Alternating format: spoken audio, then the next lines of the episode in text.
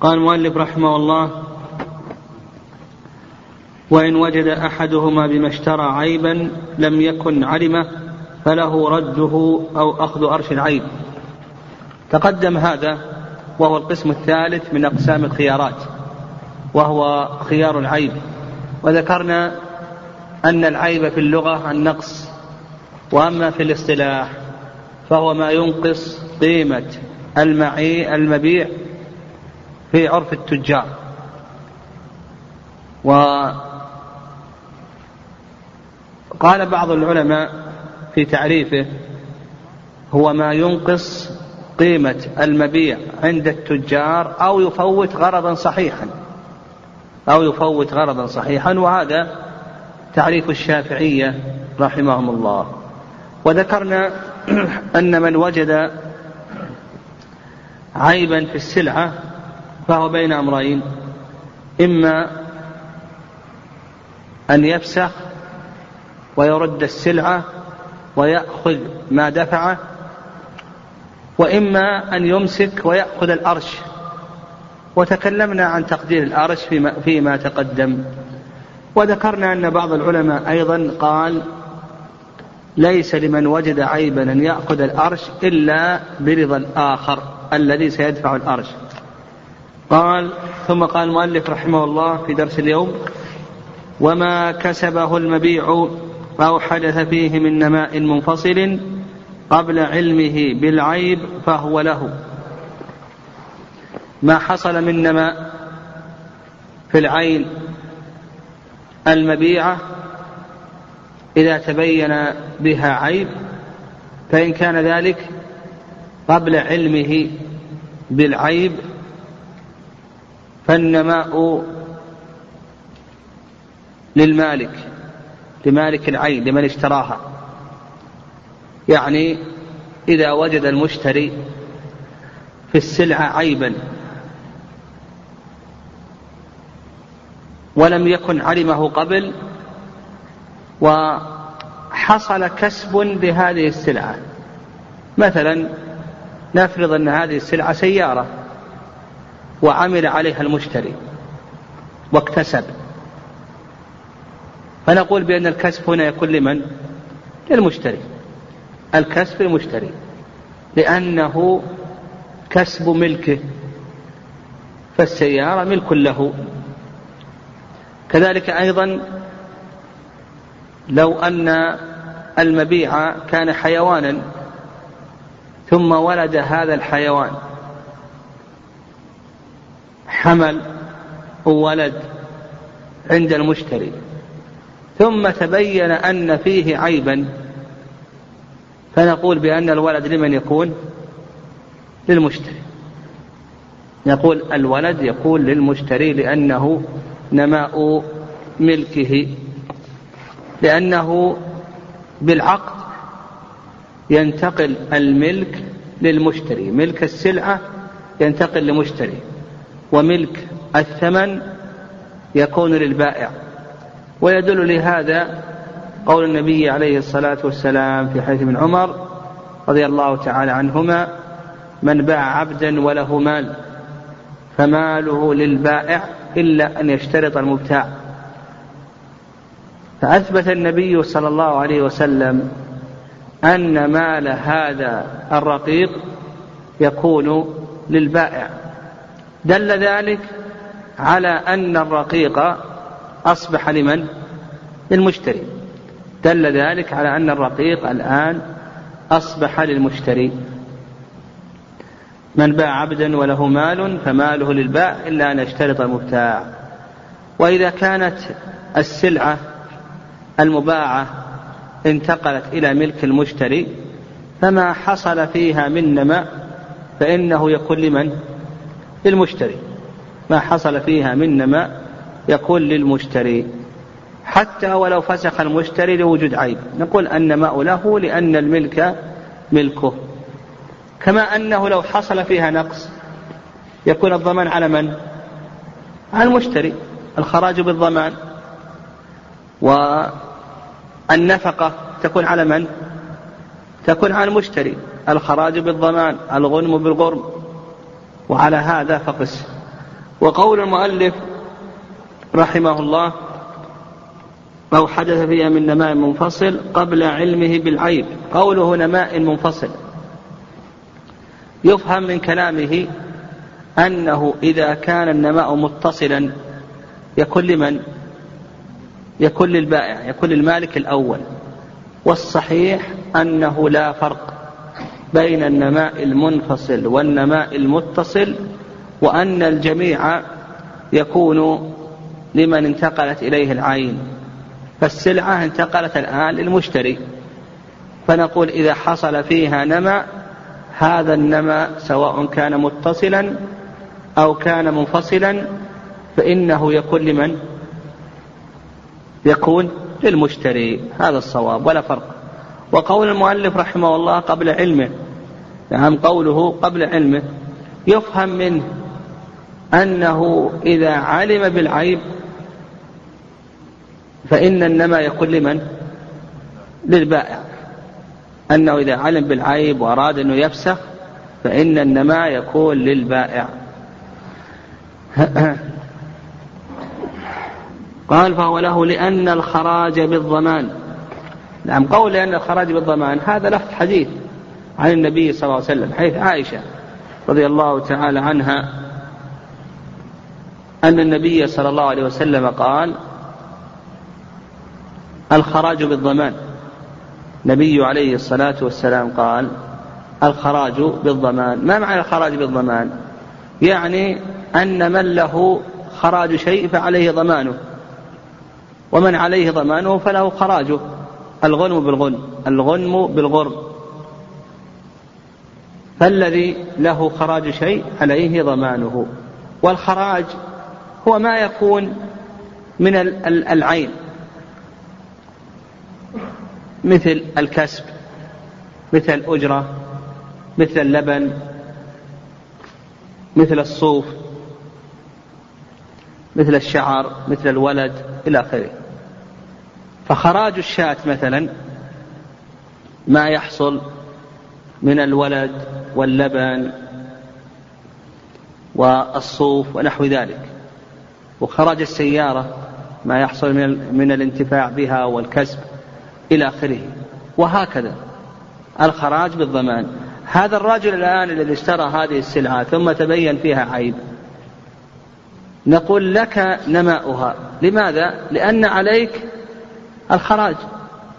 لك النماء لأن عليك الخراج كما أن آه، لك لك الخراج لأن عليك الضمان. لك الخراج لأن عليك الضمان. فهذا الرجل مثلا الذي اشترى هذه الشاة ثم بعد ذلك حلبها أو حملت وولدت عنده. نقول هذا الولد لمن؟ للمشتري. لك هذا الخراج لأن عليك الضمان. لو ماتت هذه الشاة وهي عنده لمن تكون الضمان عليه يكون على من؟ على المشتري لو تعيبت عيب آخر نكون العيب هنا من ضمان المشتري فكما أن عليك الضمان لك الخراج. وهذا هو مقتضى العدل. مقتضى العدل. الخراج بالضمان. فمن, علي فمن له خراج شيء عليه ضمانه. نعم.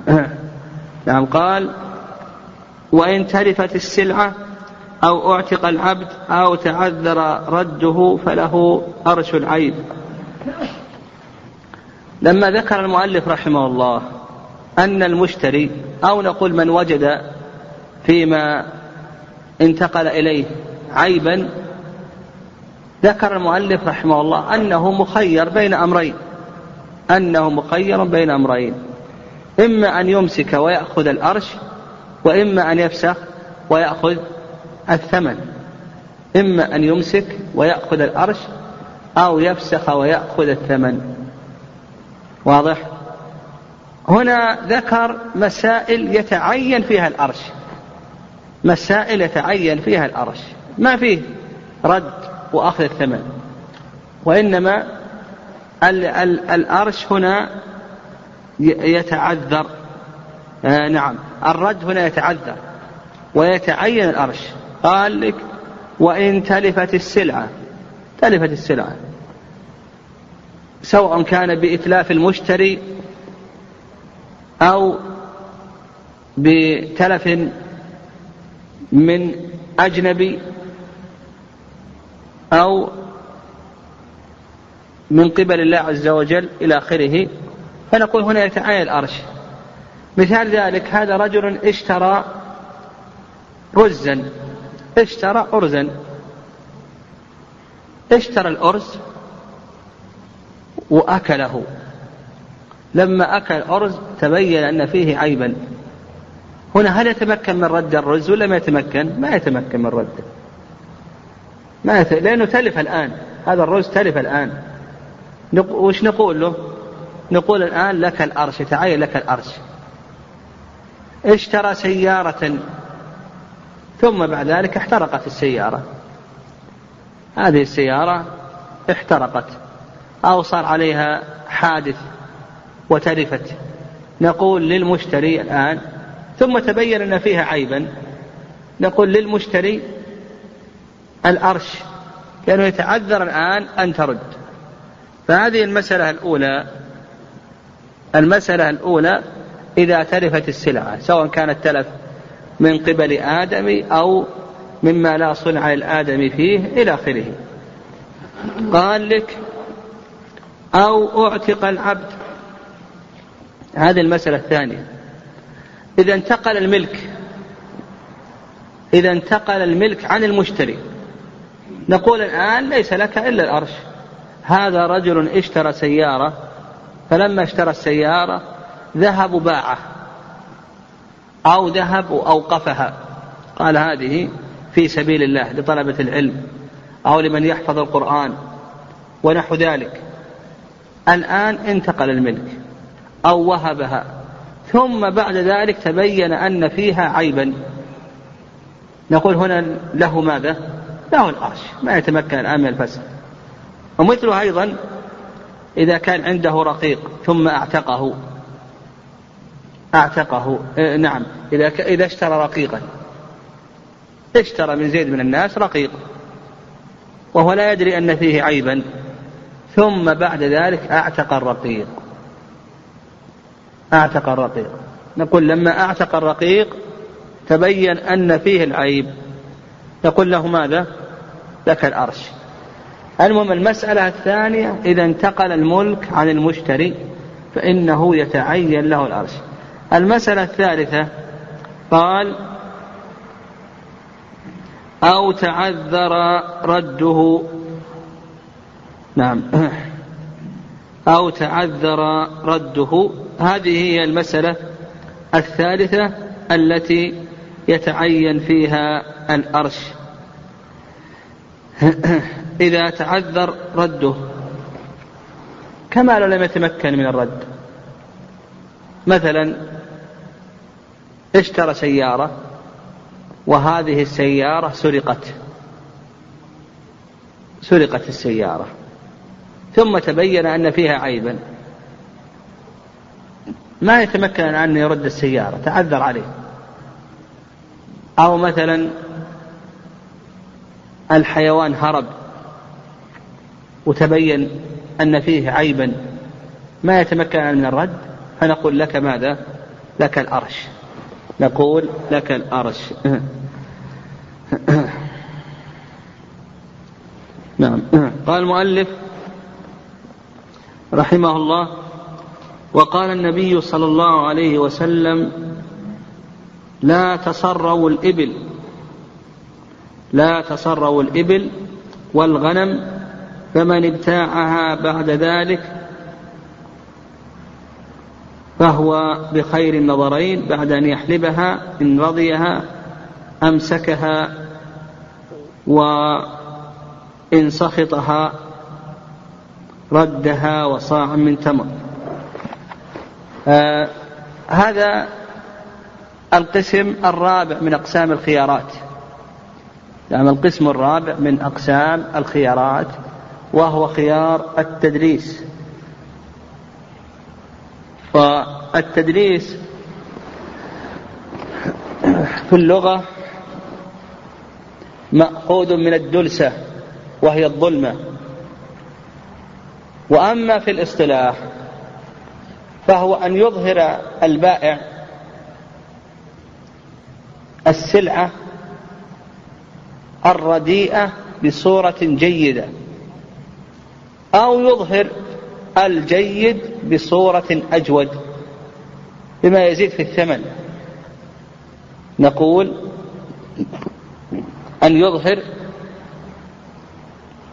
السلعة الرديئة بصورة جيدة أو الجيدة بصورة أجود ليزيد في الثمن. ليزيد في الثمن. فنقول هذا تدليس.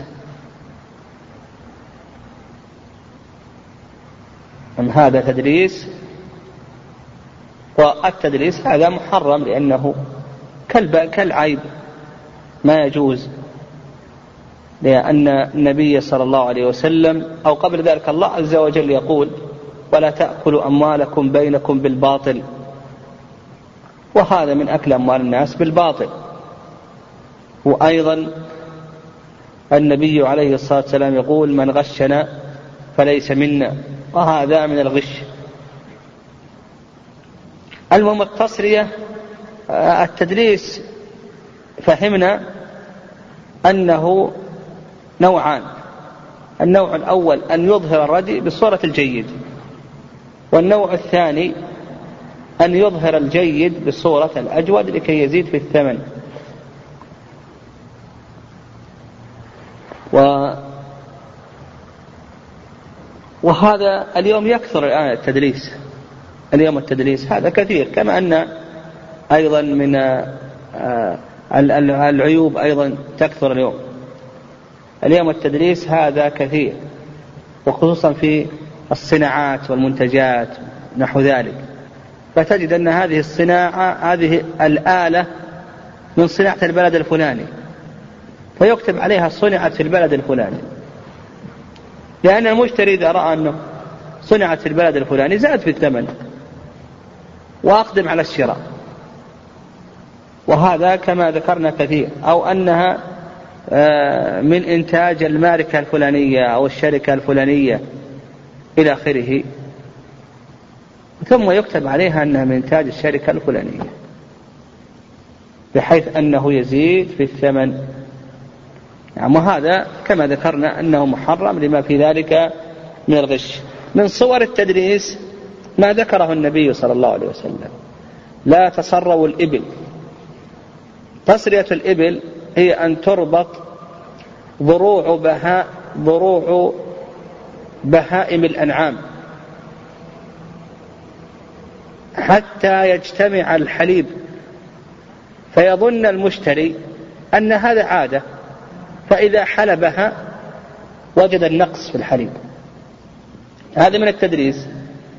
هو أظهر السلعة بصورة غير الحقيقة لكي يزيد في الثمن. إذا جاء المشتري وجد أن هذا الضرع قد امتلأ وكبر فيظن أن هذا عاد لها. ثم بعد ذلك إذا حلبها وجد النقص. فنقول بأن هذا إيش حكمه؟ نقول هذا محرم ولا يجوز. قال النبي صلى الله عليه وسلم فمن ابتاعها يعني اشتراها بعد ذلك فهو بخير النظرين بعد أن يحلبها إن رضيها أمسكها وإن سقطها ردها وصاعا من تمر.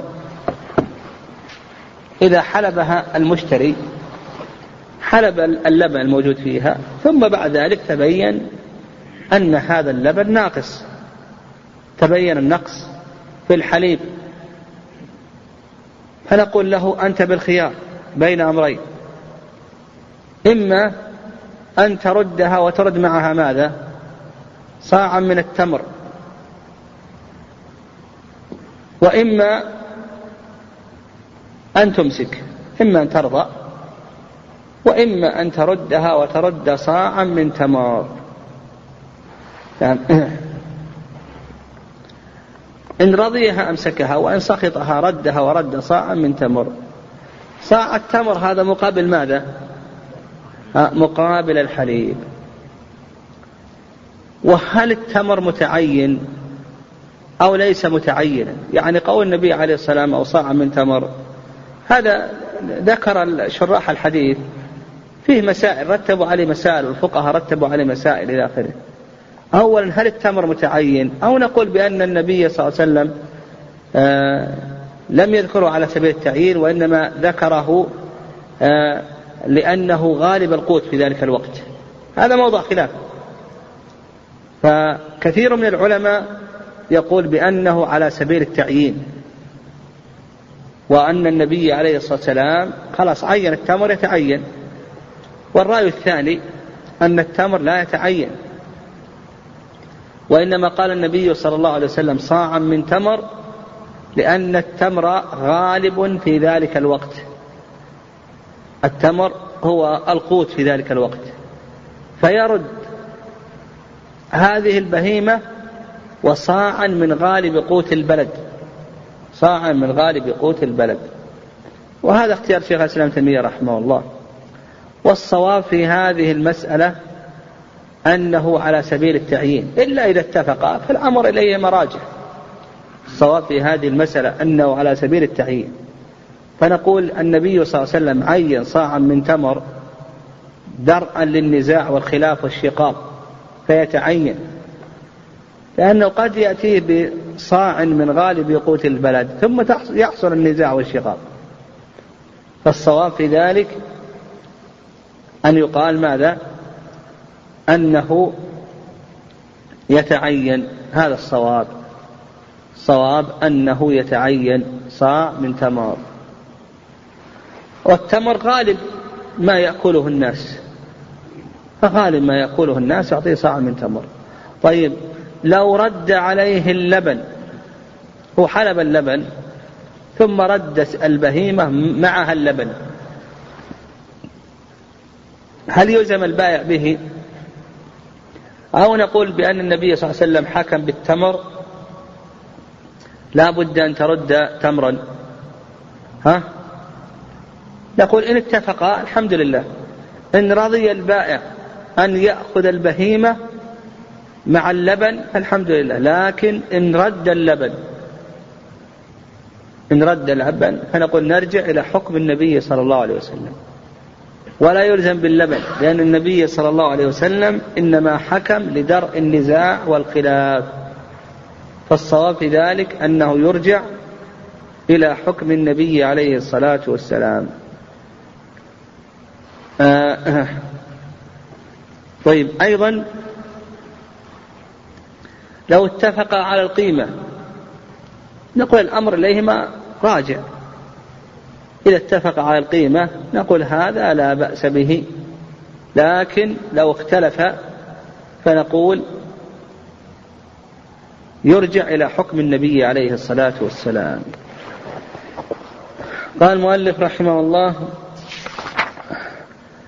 فأما إن علم تصريتها قبل حلبها ردها ولا شيء معها لأنه دخل على بصيرة دخل على بصيرة. إذا علم بالتصرية والتدليس فإنه لا شيء له لأنه دخل على بصيرة وقد أسقط حقه. قال وكذلك كل مدلس لم يعلم تدليسه له رده. كل مدلس. طيب و هل خيار التدليس على التراخي أو على الفور؟ وقبل ذلك خيار العيب هل هو على التراخي أو على الفور؟ خيار العيب ينقسم إلى قسمين ومثله أيضا خيار التدريس. نقول خيار العيب وخيار التدريس ينقسم إلى قسمين. القسم الأول القسم الأول آه،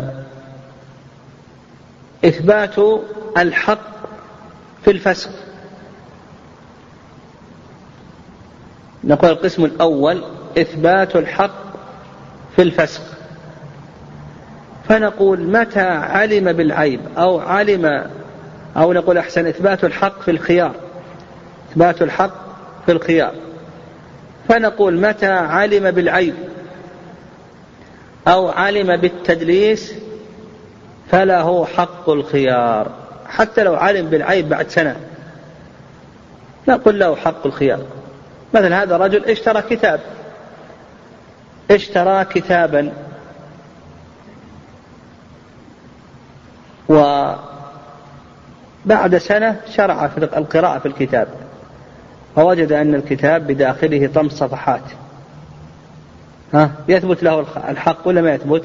نقول يثبت له الحق. يعني يثبت له الحق. أو اشترى كتابا ثم تبين أنه قد دلس عليه. كتب أنه من طباعة كذا وإذا ليس كذلك. أو أنه أشرف على طبعه أو خدمه كذا وليس كذلك. دلس عليه. نقول يثبت له الحق. حق الخيار.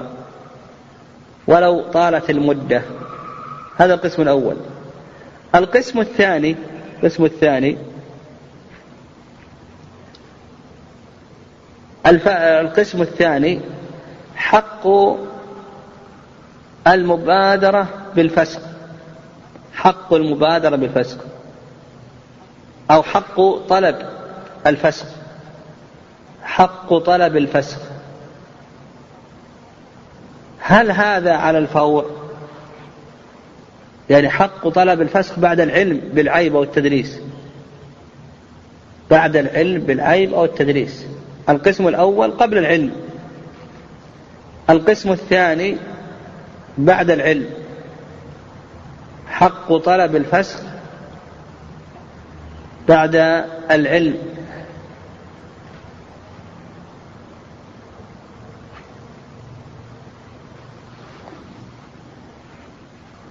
فنقول المذهب أنه أيضا على التراخي. يعني أنت إذا علمت أن السيارة فيها عيب فيها عيبا فلك أن تتراخى. إذا علمت أن السيارة فيها عيب لك تفسخ اليوم غدا بعد أسبوع إلى آخره. لكن تبقى أمانة عندك. تحتفظ بها حتى تذهب تفسخ إذا علمت أن في تدليس لك أن تتراخى في الفسخ هذا ما ذهب إليه المؤلف رحمه الله. هذا ما ذهب إليه حنابل رحمه الله. والرأي الثاني هو قول الشافعية أنه يجب المبادرة بالفسق إذا علم العيب أو علم التدريس. وهذا القول هو الصواب لأن كون الإنسان يؤخر يؤدي إلى ماذا؟ ها؟ نعم زين. إلى ضرر البائع البائع يتضرر. بدلا من أن يبيع ويستفيد يتضرر. وقد تكسد السلعة يعني يذهب وقتها إلى آخره. فالصواب في ذلك أنه إذا علم العيب والتدريس أنه يجب عليه أن يبادر بأي شيء؟ بالفسخ. نقول يجب عليك أن تبادر بالفسخ. ولا يجوز لك أن تتراخى. اللهم إلا إذا كان شيئا يسيرا. مثل يوم يوم ونصف ونحو ذلك. لكي يتخفف من العمل الذي عنده. لكي ينتظر الصباح. لكي ينتظر آه، إلى آخره. المهم إذا كان شيئا يسيرا فلا بأس. أما إذا كان كثيرا فإن هذا غير جائز.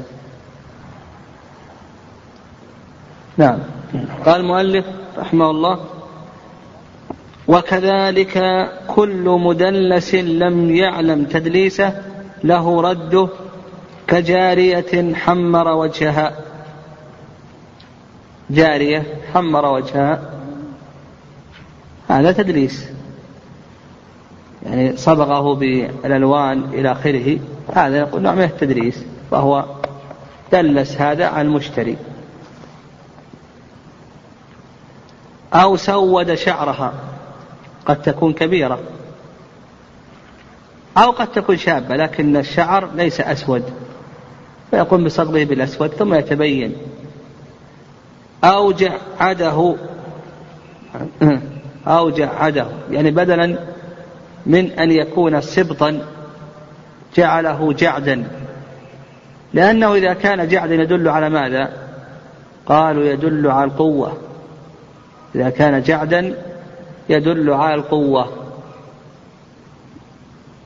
قال أو رحا ضمر الماء وأرسله عند عرضها على المشتري. نعم رحا. فالرحى هي التي آه، يطحن بها يطحن بها الحب. وهذه الرحى تدور على الماء. يعني لها سير يكون مرتبط بمكان فيه ماء. فيأتي البائع ويجمع الماء. ثم إذا جاء المشتري أرسل الماء. فإذا كان الماء مجتمعا ثم أرسل فإنها تدور ماذا؟ بسرعة. تدور بسرعة. فيظن المشتري أن هذا عادة. عادة. ثم بعد ذلك يتبين خلاف ذلك. فنقول يثبت له حق الخيار. أو رحا ضمر الماء وأرسله عليها عند عرضها على المشتري. قال المهم كما قلنا القاعدة في التدريس هو أن يظهر الردء بصورة الجيد أو الجيد بصورة الأجواد. قال وكذا لو وصف المبيع بصفة يزيد بها في ثمنه فلم يجدها. كصناعة في العبد أو كتابة أو أن الدابة هملاجة. يعني الهملاجة هي حسنة السير. نعم الهملاجة هي حسنة السير. والفهد والفهد صيود أو معلم أو أن الطير مصوت ونحو هذا. هذا يعني إذا وصف السلعة بصفة ثم بعد ذلك لم يجدها المشتري. فنقول له حق الخيار. وحق هذه الصفة نقول له ذلك.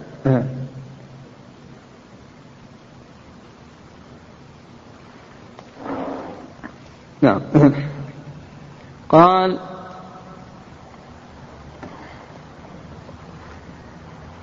وقول المؤلف رحمه الله وكذلك كل مدلس لم يعلم لم يعلم تدريسه له رده.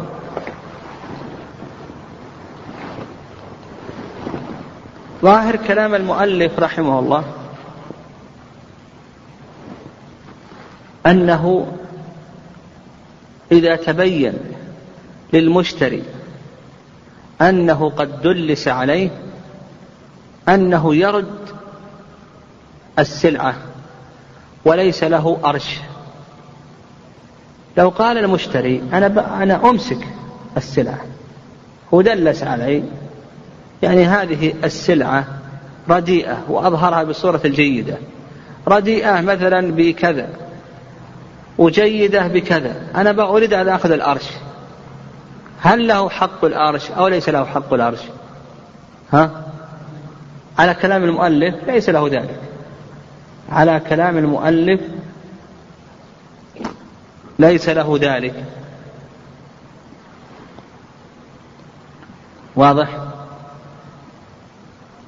والرأي الثاني في هذه المسألة نقول إن كان البائع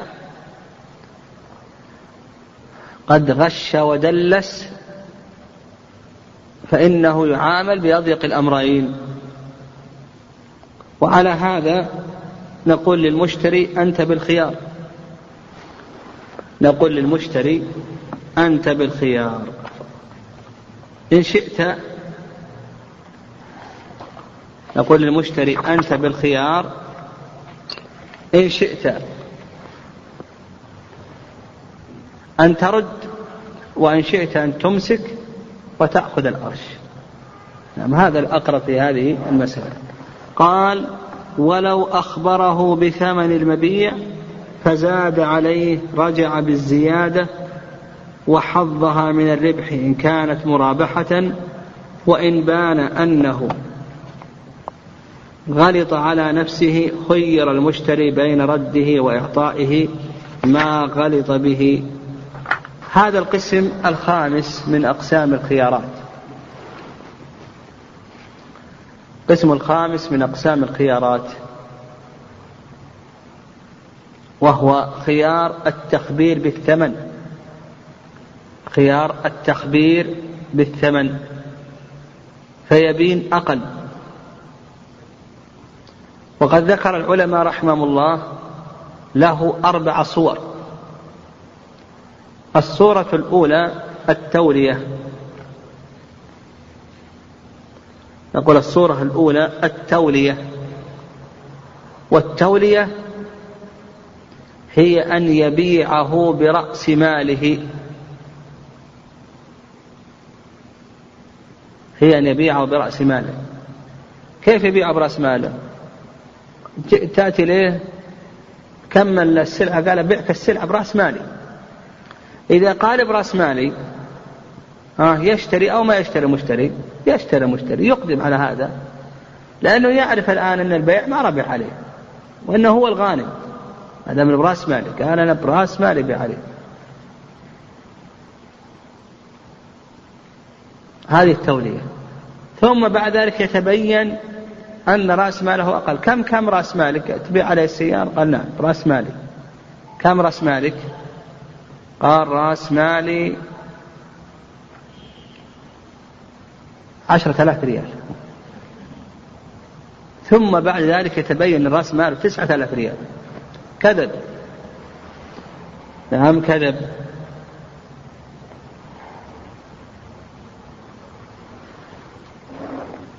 فيقول المؤلف رحمه الله خير المشتري بين رده وإعطائه ما غلط به.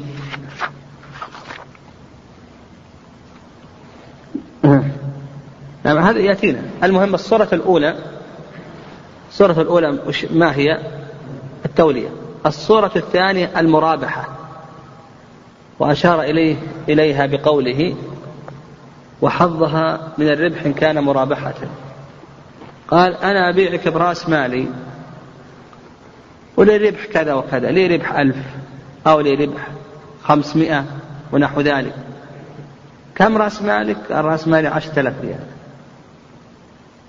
يكون الثمن بكم؟ عشرة آلاف ريال. وقال لي ربح ألف يكون الثمن أحد عشر ألف أحد عشر ألف. ثم بعد ذلك يتبين أن رأس المال كم؟ تسعة آلاف. تسعة آلاف. وقال بيعك برأس مالي ولي ربح ألف. رأس مالي وربح ألف. يتبين أن رأس ماله تسعة ما بعشرة. فتسمى مرابحة. طيب الصورة الثالثة الشركة. الشركة. قال بيعك نصف السلعة. نصف رأس مالي. كم رأس مالك؟ رأس مالي عشرة.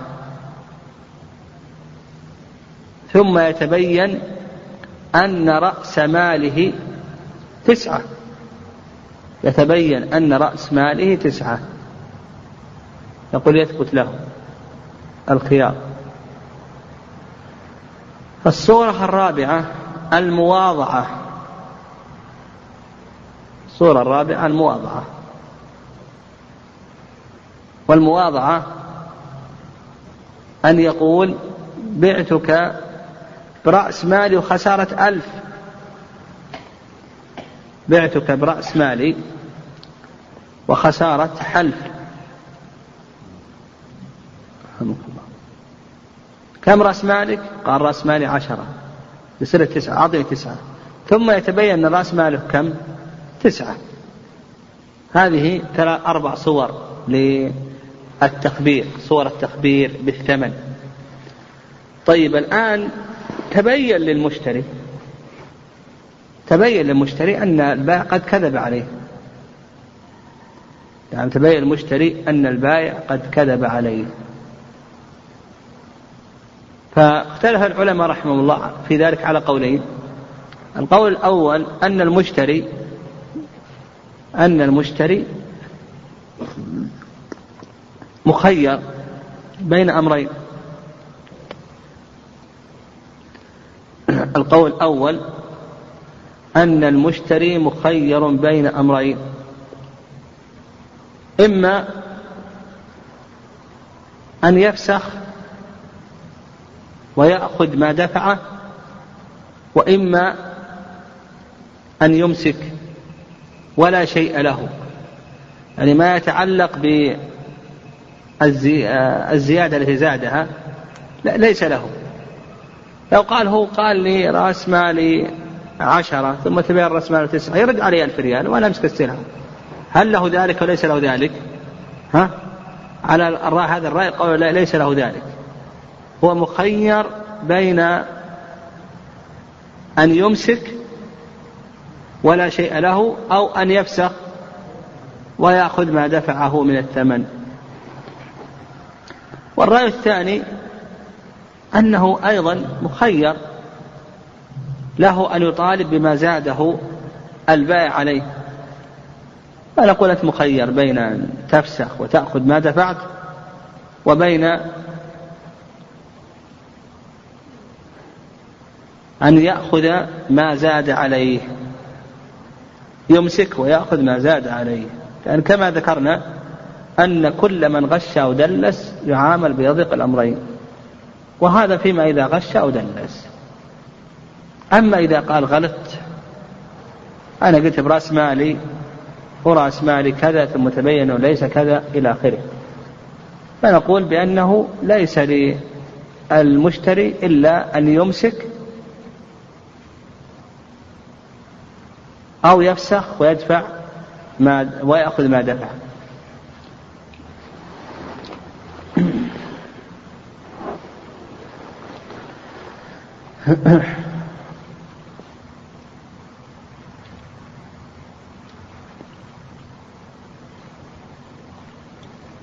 والأقرب في هذه المسألة أنه إن كان البائع قد غش ودلس نعامل بضيق الأمرين. وأما إن كان ما غش ولا دلس لم يغش ولم يدلس فهذا نقول للمشتري أنت بالخيار. نقول للمشتري أنت بالخيار إما أن تمسك ولا شيء لك أو تفسخ وتأخذ ما دفعت.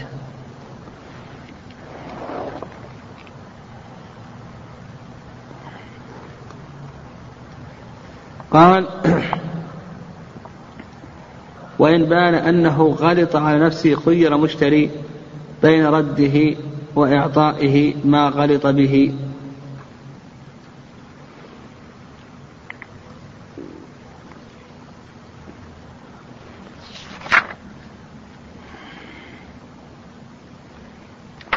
نعم يقول المؤلف رحمه الله وإن بان أنه غلط على نفسه خير المشتري بين رده وإعطائه ما غلط به. يعني قال المشتري قال البائع آه بعتك برأس مالي كم رأس مالك؟ قال رأس مالي تسعة. ثم بعد ذلك تبين أن رأس ماله عشرة. فيقول المؤلف رحمه الله بأنه يخير المشتري بين رده أو إعطائه ما غلط به. نقول أنت مخير أيها المشتري ما دام أنه غلط بين أن ترده وتأخذ ما دفعت أو تعطيه ما غلط به. يعني هو قال الآن بعتك برأس مالي. كم رأس مالك؟ قال رأس مالي تسعة. ثم يتبين أنه غلط وأن رأس ماله عشرة. فنقول للمشتري بالخيار إما أن تعطيه الألف وإما أن تفسخ. وتأخذ ما دفعت. قال المؤلف رحمه الله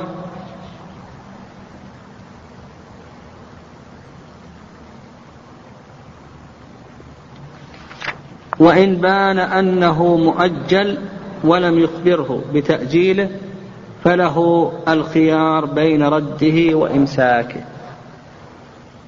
يعني قال البائع بعتك برأس مالي كم رأس مالك؟ قال رأس مالي عشرة. وصحيح صادق أن رأس ماله عشرة. لكن تبين للمشتري أنه اشتراه بثمن مؤجل. وإذا كان اشتراه بثمن مؤجل سيزيد أو ما سيزيد؟ ها؟ يزيد. هذا لا بد أن تخبر. لا بد أن تخبر البائع. لأنه إذا قال برأس مالي سيقدم البائع. لا بد أن يبين للبائع أنه اشتراه برأس ماله. ماذا؟ بثمن مؤجل. لأنه إذا كان بثمن مؤجل سيزيد في السلعة. في هذا ضرع البائع. لا بد أن يخبر. نعم لا بد. ولهذا قال لك إذا تبين للبائع أن المشتري قد اشتراه بثمن مؤجل فله الخيار بين رده وإمساكه. يعني يكون مخيرا بين الرد وبين الإمساك بالثمن